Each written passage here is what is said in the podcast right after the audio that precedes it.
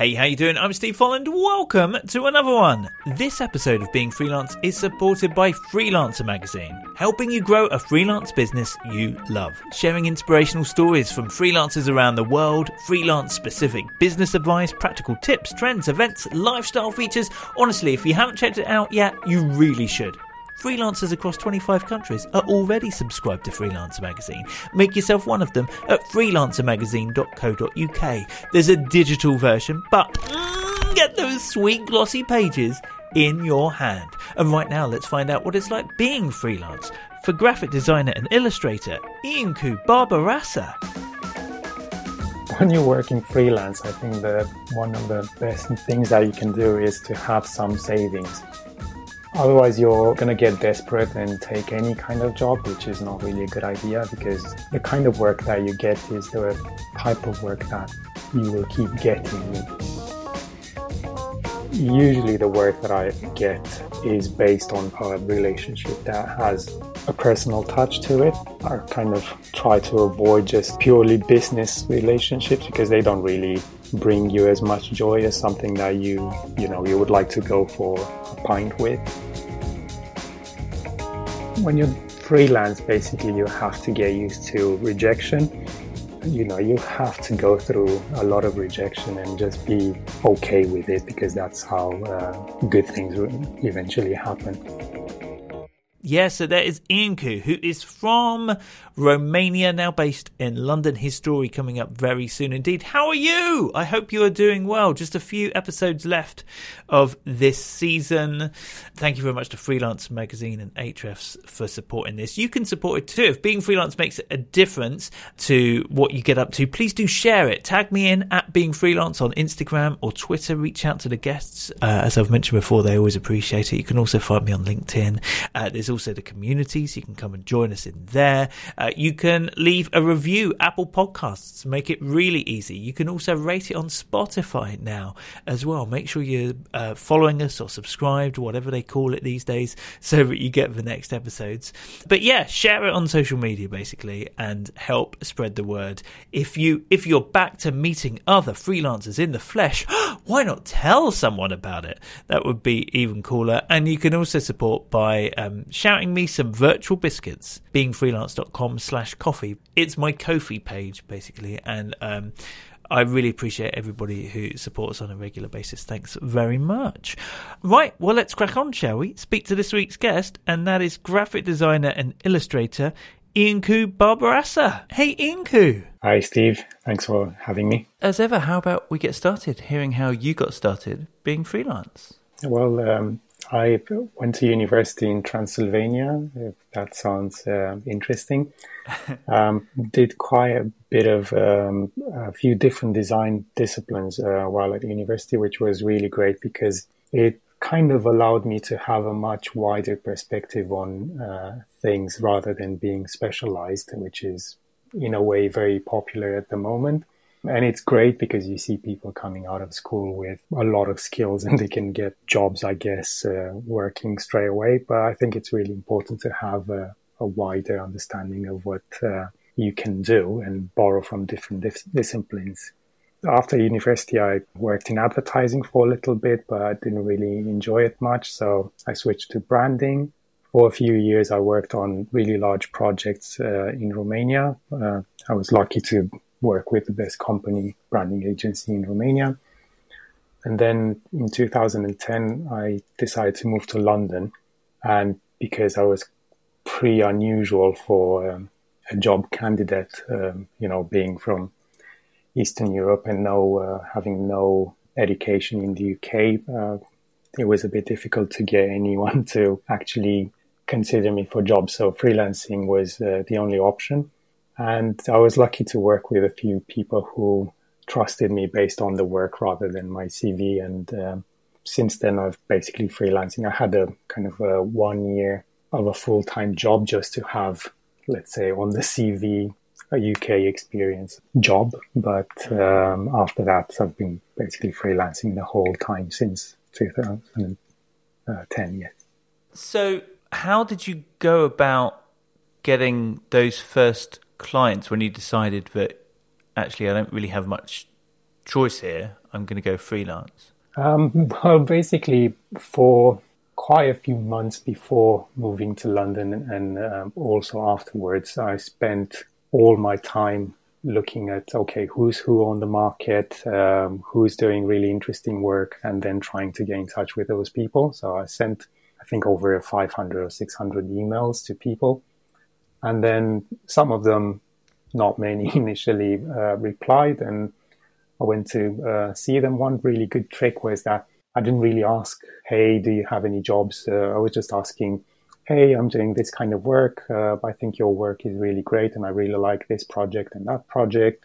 Would you have time to meet for a coffee or uh, tea and have a chat?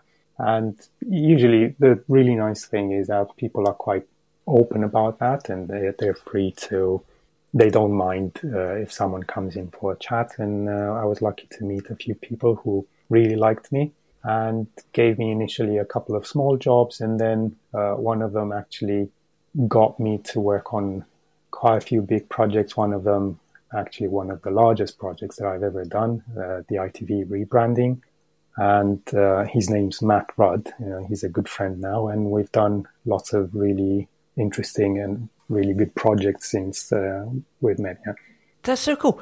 That huge job and that long term relationship came from essentially a, a, cold, although it doesn't sound like a cold email because you put thought into it and were looking at each person, but nevertheless, it was an email that you sent first. Yes, yeah. I have a couple of people who I've pretty much built relationships with based on just getting in touch, um, finding that we have something in common. For instance, uh, Matt um, also does music and my mom's a music teacher, so I have a, a, big passion for music as well. So there was always, with all the people that I've kept in touch over the years, something that would go beyond just, let's say, design work or uh, branding work mm-hmm. that we were uh, doing professionally. You know, there was always a personal connection as well. And usually the work that I get um, is based on a relationship that has a personal touch to it. I kind of try to avoid just the purely business relationships because they don't really bring you as much joy as something that you uh, do with someone that you really, you know, you would like to go for a pint with. Yeah, no, I love that. I mean, 600 emails. That's a lot of emails. Yeah. Imagining that a lot of them didn't reply, how how did you cope with that? Well, I wasn't expecting most of them to reply. To be honest, I think when you're when you're freelance, basically you have to get used to rejection, and it's really interesting because I used to be quite good at it, but then because I started getting uh, higher profile um, projects and clients, I kind of forgot what it feels like. And hmm. in recent years, as I was starting to um, expand into illustration, I kind of went back to zero on that side. So again, I had to write to a lot of people, uh, not get any replies for most of my um, emails or letters or whatever. And uh, it just felt really frustrating. And I, I remembered, oh yeah, this was how it was in the beginning as well. You know, you would just send a hundred and you would get 10 replies back at, at best but that's how it is. You know, it's. I think I actually have uh, on my desktop a really good image with. Um, I think it's one of the cartoonists uh, doing work for the New Yorker, and he has like a huge pile of cartoons that have been rejected, and a really thin pile that has a yes uh, post-it on it, and it's just a good reminder of that you know, you have to go through a lot of rejection and just be okay with it because that's how uh, good things eventually happen. So you came to London as a designer. Presumably, you'd always illustrated as well, just not done it professionally. Um, yes. Well, initially, I was really passionate about branding, and um, that was mainly uh, what I was doing. And I always had side projects, um, especially because when I was doing big corporate projects um, or rebranding projects, it was always you would have a bit of fun in the beginning through the initial creative stages, But then once you go into implementation, which can take uh, weeks, months, even years uh, for some projects, there's not as much room for play or exploring. You just do a lot of, let's say, you set the rules into motion, you make sure that the guidelines or the applications are done well. So there's not as much fun to be had. You know, it's still enjoyable to a certain degree, but you don't get to do, let's say, what you what really got you into the job. You know, having fun doing things visually. So side projects have always been kind of something that I've been doing on the side just to keep myself fresh in a way. Mm-hmm. And for some reason, I think based on the work that I was doing as well, at some point I started doing side projects that were completely handmade. So drawing or lettering without any computer involvement.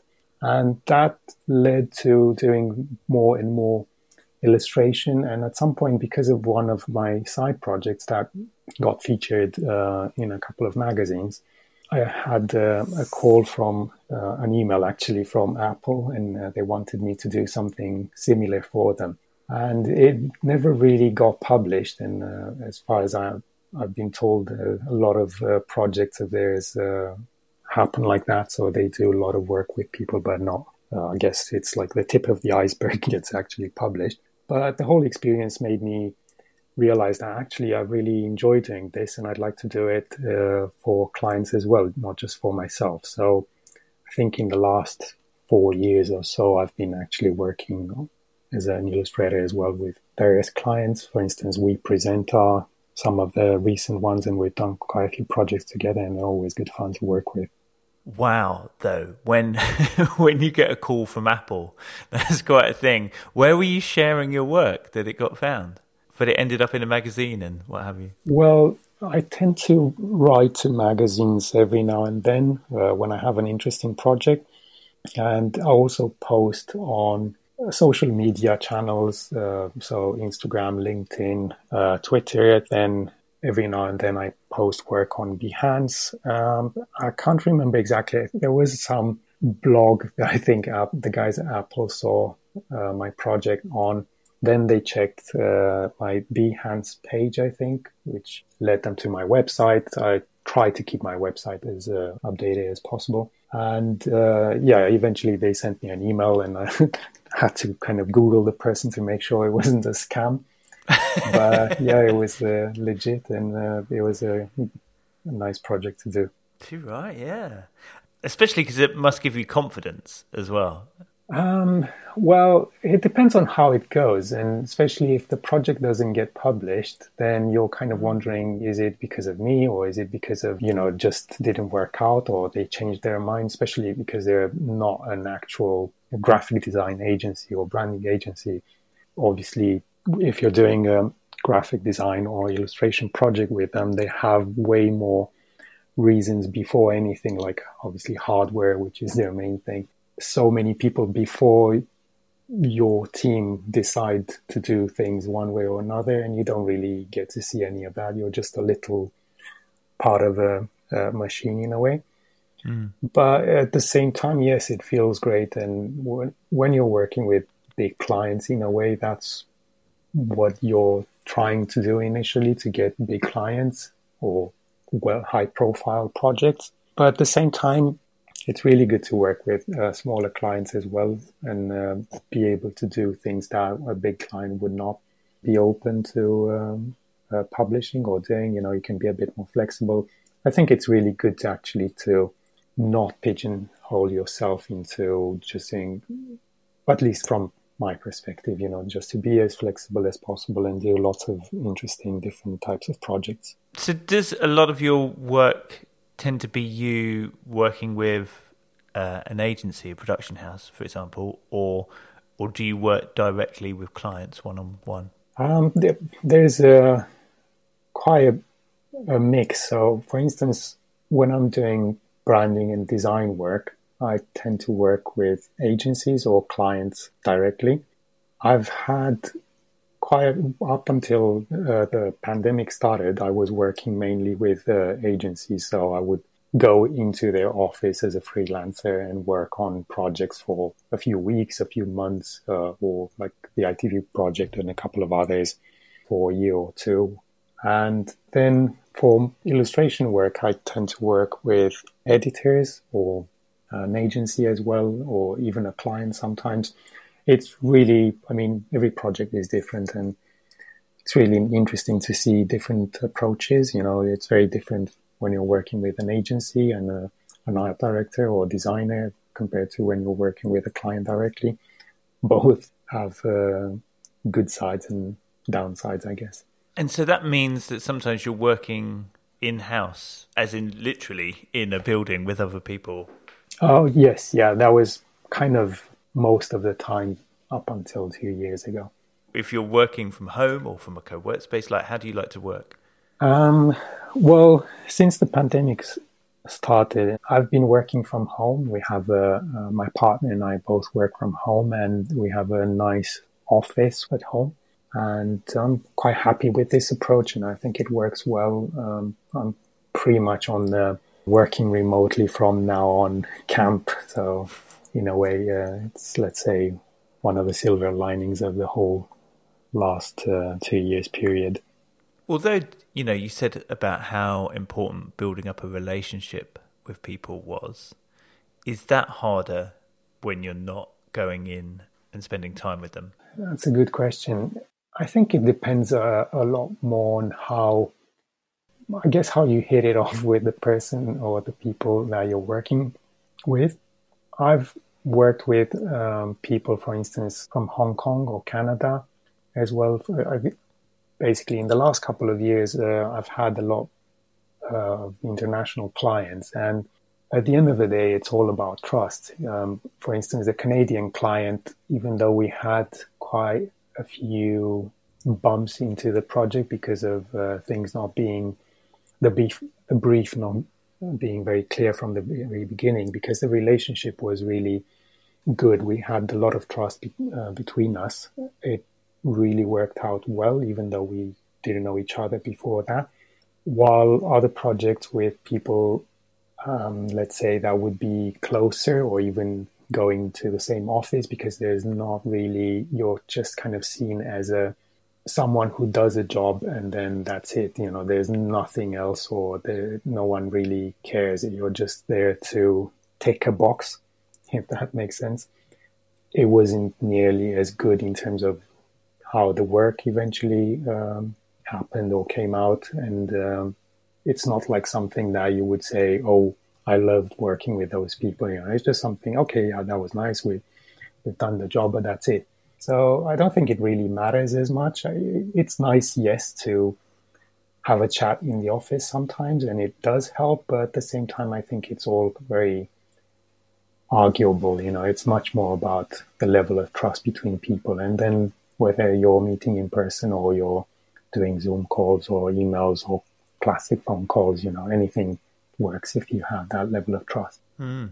And given that you work with quite a lot of agencies, how do you go about showing your work? Like, are you allowed to to show that online? I, I know sometimes that's a stumbling block for people.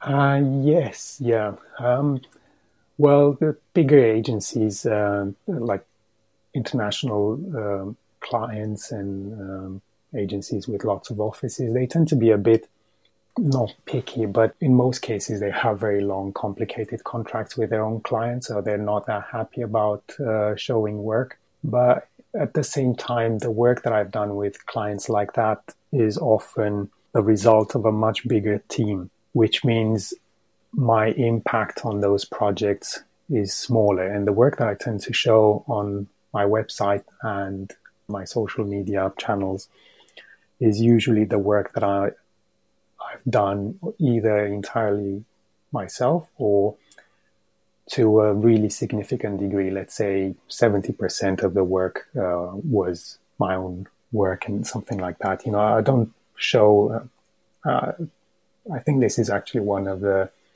not very nice things that happen in design or in illustration as well. You see a lot of people saying, "Oh, uh, I was involved in this project and I did uh, this and that," but actually, when you check uh, the details for that project, you realize that they only did something very small or they weren't even significantly involved in the project. It's just that the project is very high profile and they want to get a bit of the fame. And after, for instance, we finished the ITV project, I remember seeing for at least two, three years afterwards, a lot of people showing the work that I had done. Basically, I knew all those visuals by uh, by heart because I was the one who created them, and they were showing them in their portfolios, saying, "Oh, I was involved in this," and I didn't know the person at all. so, yeah, interesting how people behave. Let's say um, publicly. Back with Iancu in a moment. Right now, though, just want to take a sec to tell you about Ahrefs, who support this episode. Thank you to them. They are, as you surely know by now, responsible for the awesome Ahrefs Webmaster Tool. It's free, such a brilliant resource. It audits your website. In fact, I like it. It sends me emails and it says, We've crawled crawled. There's these little things my website while I sleep. It gives me a report and then prioritizes the changes I need to improve my search rankings. I've been using it for beingfreelance.com. You can use it for your freelance business and it's free. So check it out. Go to ahrefs.com slash AWT. Ahrefs is spelled A-H-R-E-F-S dot com.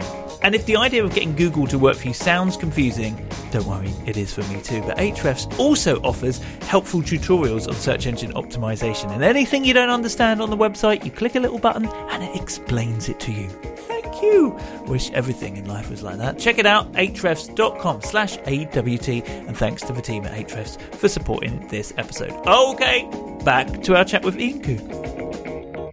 And you've not found any issue in putting yourself out there as a graphic designer and an illustrator.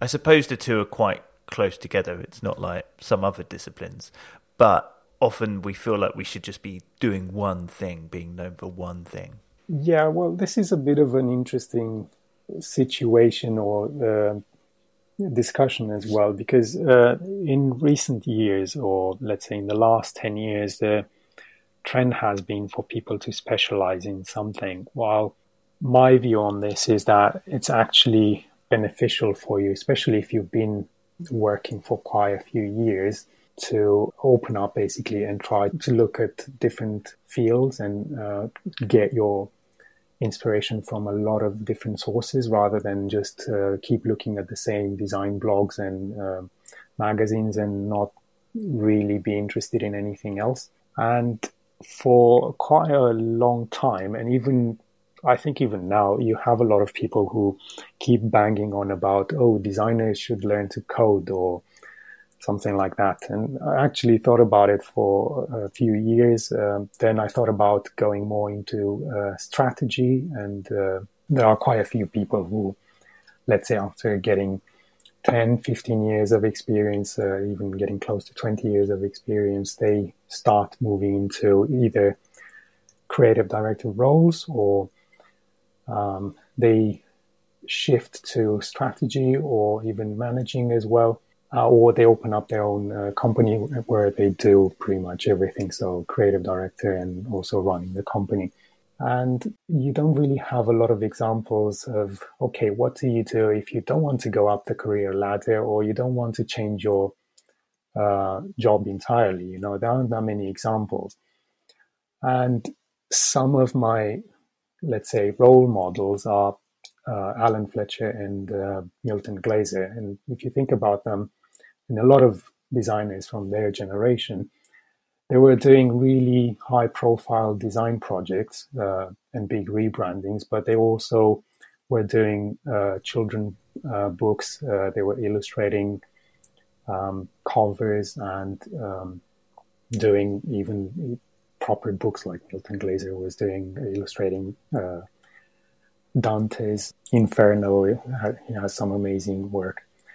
And I think that's really the kind of work that I want to do. And I don't see any problem in doing both, uh, let's say, these types of work. I think both can inform each other really well and you can get really beautiful, surprising uh, projects and solutions, things that you don't really see with other people.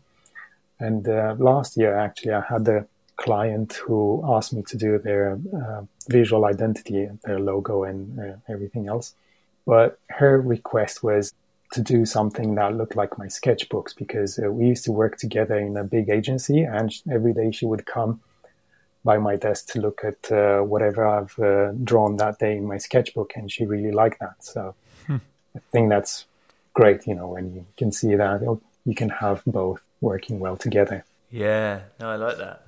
And how have you coped with the business side of it? Because originally, you know, you were set out to go get a job with, well, just a normal job, yeah. and then found yourself being freelance. How, how have you coped with that? Well, when you're working freelance, I think that one of the best bits of advice and things that you can do is to have some savings. Otherwise, you're really you're going to get desperate and take any kind of job, which is not really a good idea because the kind of work that you get is the type of work that you will keep getting, you know, unless you take time from every now and then to do slightly different types of projects or you just show certain projects in your portfolio, you're going to keep getting work that people know you can do.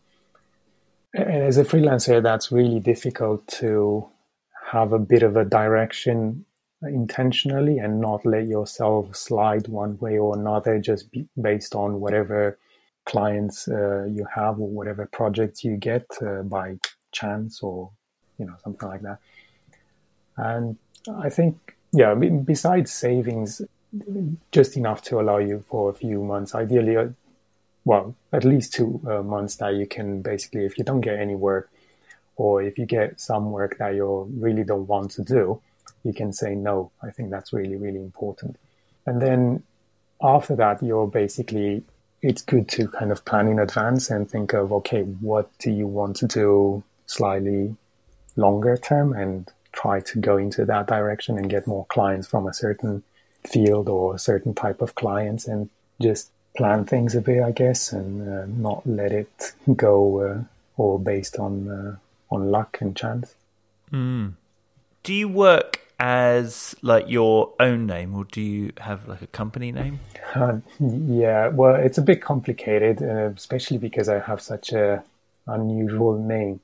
So I have a company, a limited company. Um, the name of the company is not the one that I'm promoting. So basically, people know me either by my own name or by, let's say, my signature name. Let's say if I were, I don't really like to say this, but let's say my artist name is uh, Yankul with an L at the end, just like my website.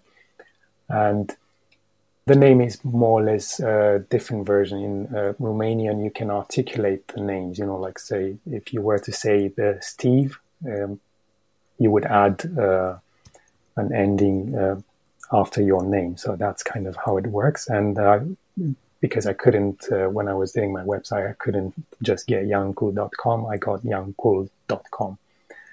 And when I'm doing illustration, I usually sign uh, my work like that.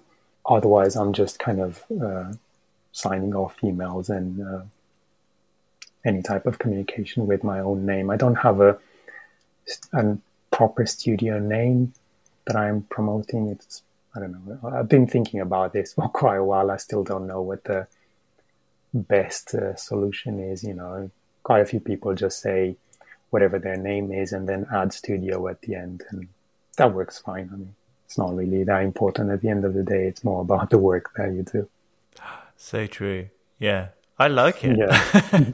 I like it, and I like I, I like the um, uh, the fact that you you then have that explanation on your website as well of your actual name and your website name and um, just that short bit of text brings out your personality as well, which I think is great.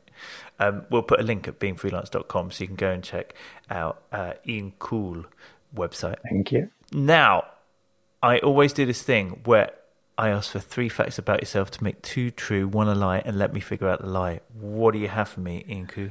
Um, well, that, that should be fun. So the, the first fact is that I own 700 hats. Okay. Yeah. Um, then the second one is um, I won a national competition playing the accordion when I was 10. Oh, and yes. the third one is that I've cycled from London to Amsterdam and back five times. Wow. I mean, what, one after another? Did you keep forgetting something in each place? You're like, oh, I got all the way here. Yeah, I was uh, just going back to eat uh, their, uh, their apple pie. It's just too good.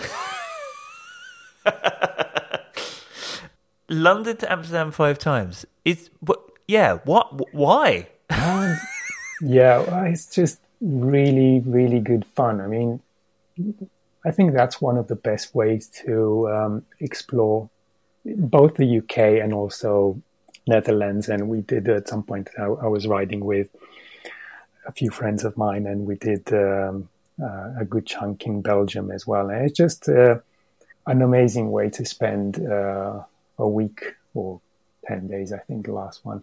And you just get to see a lot more than when you would be traveling by car or by train. I mean, have a, a lot more memorable um, things happening. Like, uh, for instance, I remember when we were in a flooded area and we were knee deep in water, and the guys were telling us, "Oh, you can't go through this village because uh, the water is chest deep, so you can't really uh, you need a boat basically.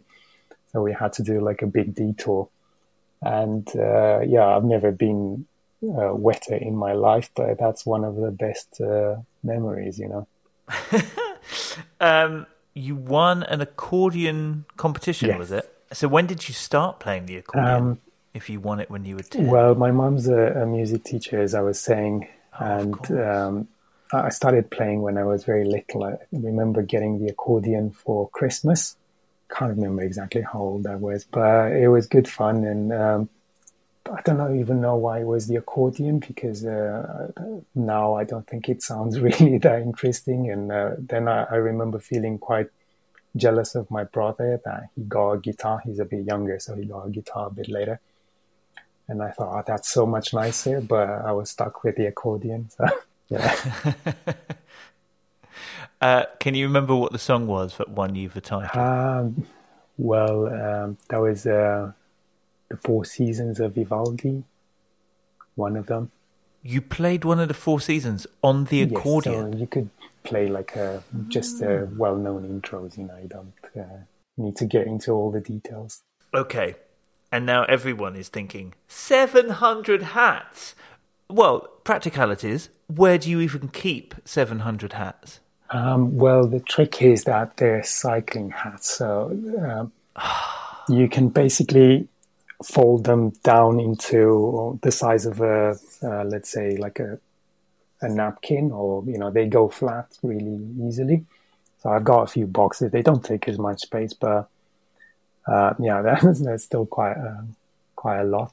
But, you know, you start small, and then uh, a few years later you realize, oh, okay, well, that's quite a bit. I'm mildly disappointed, but like, I imagine coming to your house and opening up a cupboard and there's like a Stetson and then a top hat and then a Fez and it, like just all like you haven't even gone for stackable hats, just loads of different hats. Yeah, pie, fedora, Panama. I've run out of hats.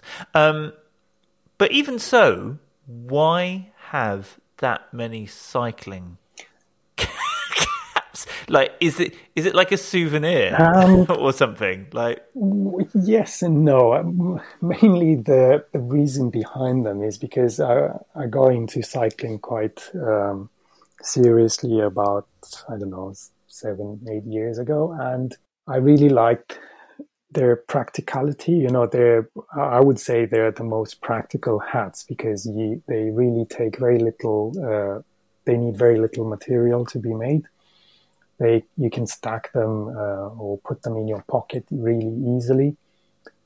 And then uh, I guess the main reason why I have so many is uh, because I realized that you could find a lot of really interesting designs, and that was in a way uh, a form of research and uh, that I was doing for my own work. And most of the ones that I have by now uh, have really interesting patterns. So, for instance, I've got a lot of them made out of Japanese fabrics or African prints fabrics, and they just look amazing. You know, most of them, obviously, I don't even wear because they're too nice and uh, they're more like visual references rather than actual usable objects.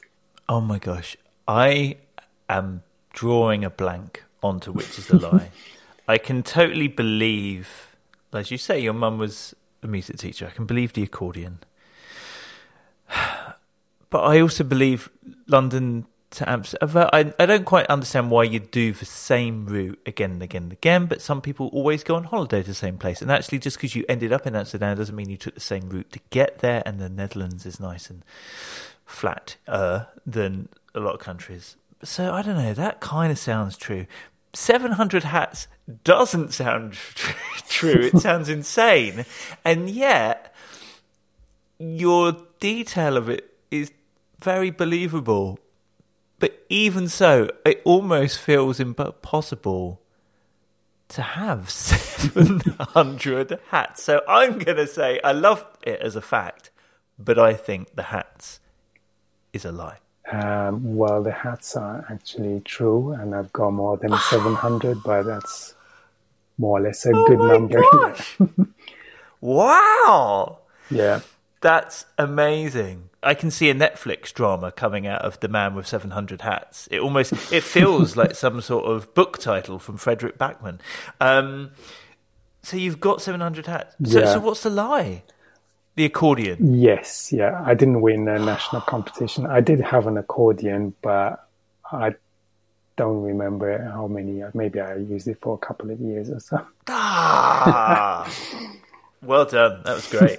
now, if you could tell your younger self one thing about being freelance, what would that be? I think the really, really important thing is to practice with intent, and that really helps you. And have a, a pretty much daily set time for practicing, and that could be uh, let's say, uh, doing design work, uh, if you really want to be just uh, like a graphic designer, or even if you want to go into code or uh, doing something else. But having that, let's say, one hour in the morning when you're doing something that you really love and you're just doing it for yourself, or maybe for a personal project that you want to publish at some point that really, really helps, especially if you think long term. Because uh, I've seen so many really talented people who, after especially, let's say, five, ten years of experience, they really stop learning. And once you, you do that, there's just no way you're basically going backwards. It's not like you're going to keep. Uh, at the same level because things change all the time. There's new stuff coming out, uh, new people, new styles, or interesting things things that you can do. And even if you don't, and I think that's actually good to avoid trends and not get into them. It's still important to know what's going on and uh, try and see. Okay, is it something that I can use in a way or another? Do I enjoy it or uh, like doing something like that as well, or do I keep searching for my own things, and you can't do that if you're not uh, serious about uh, putting in the time every day, or at least every week. You know, it's like uh, Christoph Niemann was saying uh, in one of his books and his talks as well that athletes and musicians, for instance, they practice every day. You know, so why shouldn't designers and illustrators do the same as well? Nice. Iancu, it's been so good to talk to you. Thank you so much uh, for sharing your story. Go to beingfreelance.com. There'll be links through. There's uh, highlights, a transcription, all the links so that you can go and find Iancu uh, online. And uh, of course, if you're listening to this, uh, keep your podcast app open. Think about leaving a review. Uh, make sure you've hit subscribe or follow, whatever it's called in your app of choice these days. And uh, don't forget, I also do a podcast for freelancing parents. So while you've got your phone open or whatever, uh, search for Doing It for the Kids. You'll find me there too. Uh, but for now, Iancu, thank you so much and all the best being freelance. Thank you very much for having me, Steve. It was very good fun. Thank you very much to Iancu. Hope you enjoyed that. As I mentioned, go find him online. And if you've enjoyed this, please do share it and rate, review. Uh, it really does make a difference. If you're new to freelancing or you know somebody who is, like they're thinking about getting started, they've just got started, maybe they've been doing it for a year, but they think there must be a better way, you can also do me a favor and them a favor by telling them about the Being Freelance course. It's called How to Get Started Being Freelance. And it really, well, it's already made a difference to so many freelancers who have taken it, and it can make a difference to you or them very soon. Uh, I won't wang on about it, but you can find all the details by going to beingfreelance.com and clicking course. Okay, I'll see you for another one very soon indeed, but in the meantime, have a great week being freelance.